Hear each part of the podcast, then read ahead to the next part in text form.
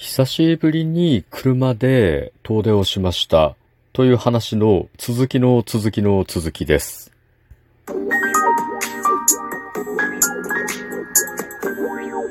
ご機嫌いかがでしょうか？いつもリアクションやお便りなど応援ありがとうございます。180回目の配信です。今日も後日研究所から海運メンタルアドバイザーの占い師明恵がお送りいたします。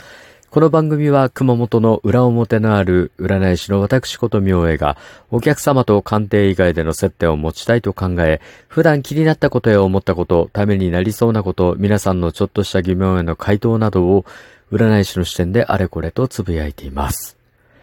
さて、4回ぐらいにわたって、まあ、ちょっとこう連休中、シルバーウィーク、2回目の3連休の、まあ、旅についてお話をしています。で、前3回はね、ちょっと工程についてお話ししたんですけど、まあ、今回は番外編みたいな感じで、ちょっとこう、旅の感想みたいなやつもね、交えながら喋っていきたいなと思います。はい。まず、えー僕、今年のですね、3月に、えー愛車が壊れまして、初めてハイブリッドカーに乗り出したんですよね。で、今回ね、ちょっとこう、遠出をしてびっくりしたんですけど、あの、ガソリンの給油1回で終わっちゃったんですよね。しかも、俺の今の車って40リットルしか入らんのに、どんだけ燃費いいのっていう話ですよね。で、なんかあの、ちゃんと走ったら、まあ1リッターあたり22キロぐらい走ってくれる計算なんですけど、まあ僕の運転はやっぱ無理なので、まあ10、リッター19.5キロぐらいがもう関の山だったんですけど、それでもね、あの、前のセレナに、と比べたらね、ガソリン代3分の1で済みましたね。あびっくりしました。なんかね、あの、車で長距離を運転するのに、こんなに罪悪感を感じなかったのは初めてでしたね。で、5ナンバーで、まあ、いい感じで走ってたんですけどね、そのストレスもなく、まあ、特にその、なんか荒い車に煽られてもね、別にこうスピードを出すこともできるし、低速運転にも十分耐えることができて、で、車体が、まあ前乗ってた車よりもやっぱり1メートル近く小さくなってる分ですね、運転で全く疲れませんでしたね。うん、これはもう新しい発見でしたね。あの、ドライブで疲れないのは初めてでした。まあ、故障して新しくなった車が、結構、あれですけどね。まあしっかりね、あの、エコドライブを教育してくるね、なんかこう、持ち主を教育してくるっていう恐ろしい車なんですけど、まあそれでもね、いい旅がおかげでできましたね。うん。で、えっと、日の岬神社にね、イカの一夜干しが売ってあったんですよね。で、地元の人がなんか美味しいとかって言ってるから、まあ買ったんですよ。で、なんか保冷剤とかもつけてくれるんですけど、俺家に帰るの2日後だけど大丈夫なのっていう風に言ったら大丈夫って言うんですよ。で本当かいなと。あの、保冷剤入れて、まあ一応クーラーボックスはね、車に入れて持って行ったので、まあ気をつけながら、その、保冷しながら帰ったんですけど、これも無事でしたね。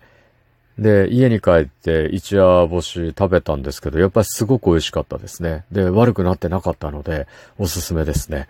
やっぱりあの、人の言うことは聞いとけっていうことを実感しましたね。はい。で、えー、出雲大社に行ったりとか、宮島に行ったりとかして、まあ、いろんなところのこう砂とか土が車の中に残るわけですよね。で、特に、その、稲佐の浜の砂浜の砂とかですね。宮島の砂とかっていうのが、やっぱ靴について、車のですね、シートにいっぱい残るんですけど、あれ全部ね、あの、サロンの前に巻きました。縁起がいいから。庭とね。うちの庭と、あとこう、サロンのある駐車場の皆さんが入る入り口のところはね、あの、ここだけの話なんですけど、あの、出雲大社とかね、あの、宮島の縁起のいい土とか砂が巻いてありますよって。縁結びに聞きますよ。遊びに来てくださいね。なんていうようなことを、まあちょっとやってますね。はい。アホでしょ。うん、でもいいんです。はい。えっとね、それで、えー、どこまで話したっけ？あ、そうそう、日の岬の一夜干しですね。それから、えー、出雲大社でね、あの、政治参拝をしたんですけど、神主のね、声が小さくて、あれね、やっぱ声のいい神主に当たるとすごくね、気持ちが盛り上がるし、なんかお参りした気になるんですけど、僕が行った時の神主さん声小さかったので、ちょっとね、なんか今一つでしたね。はい。僕、ほら、お経の声が結構大きくて、聞き取りやすい声でお経を上げたりするので、そういうの結構うるさいんですよね。うん。で、なんかこう、ちゃんとやれよって、こう、喉元まで出たんですけど、やっぱ神聖なね、出雲大社のね、拝殿で、よりにもってね、なんかこう、神職に文句言うとかっておかしいので、まあ一生懸命ね、耳を澄ませて、そう、あの、もう、自分も一生懸命お参りするぐらいの感じでやっていました。けど、もう途中で落ちました。寝てしまいました。はい。ダメですよね。ほんとふざけたらダメですよね。はい。うん、でもあの、声が小さすぎて非常に心地よかったですね。はい。良くも悪くもね。はい。もうここだけだから言わせてください。もうちゃんとやれよ。もうマジで。熊本から寝ずに長距離で行ってんだぞと。代わりにお参りしてんだから、せめて僕よりもしっかりやってくれよってね。まあそういう感じであればね、自分でこう一生懸命ね、お参りしろよっていう話になるのでね、あんまり文句は言えないんですけど、はい。ちょっと愚痴をこぼしてしまいました。はい。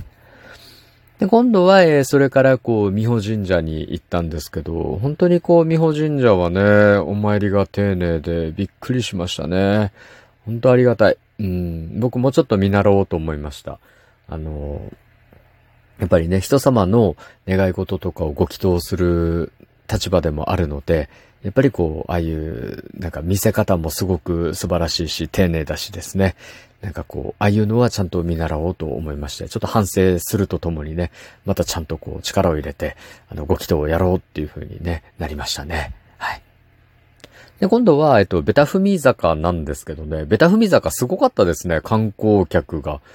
あの、ただ単にね、なんかあの、橋なんですよね。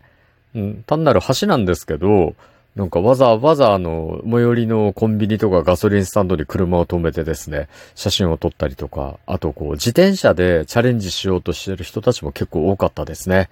あんな感じで盛り上がっていくんですね。はい。まあ僕はさすがにちょっと歩いて登ったりとか、自転車を使おうっていう気はさらさらなかったので、まあそういう人たちを横目に見ながらですね、へーなんてこう、車に構えて見るという観光の仕方をしました。ベタ踏み坂。ね。で、地元の人はね、もう別に珍しくもなんともないから そうなんですよね。なんかこう、普通にこう、通っていくんですよね。はい。あの、温度差が楽しかったです。はい。で、えっと、ホテルなんですけどね、あの、朝食がすごく良くて、なんか海鮮丼とかね、出雲そばとかが朝から出るんですよね。だから朝食でなんか出雲の名産品を食べてしまった感じがして、まあ、すごくね、あの、満足度の高い、えー、ご飯でしたね。はい。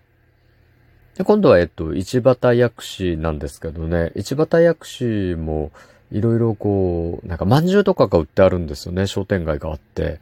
お饅頭も、こう、2軒、3軒ぐらい売ってあるところがあって、全部味が違って、なかなか、まあ、味があって美味しかったですね。当たり前か味があるのは。うん。まあ、そこそこの、なんか違いがあって、良かったですね。まあ、食べ比べおすすめしますね。はい。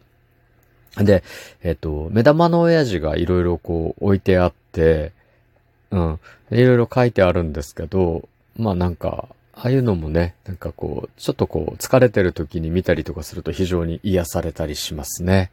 はい。まあそんな感じですかね。あと、宍道湖がやたら大きかったりとかですね。あと、松江城のそばは、なんかこう、船に乗って、なんかこう、堀をこう、移動するみたいな、なんか体験ができるようなのもあってたので、まあそういうところを遊ぶのも面白そうだなぁなんて思いましたね。はい。まあ次回行った時のなんか楽しみにとっておこうかなと思います。まあ、出雲、島根県での、まあ、なんか感想と言いますかね。余談はこんな感じですね。はい。次回は、えー、広島についてお話ししたいと思います。はい。さて今日は、えー、まあ余談ですね。旅の余談をお話ししましたが、いかがだったでしょうか？お話しした内容があなたの役に立てば嬉しいです。次回も聞いていただけると励みになります。そしてリアクションいつもありがとうございます。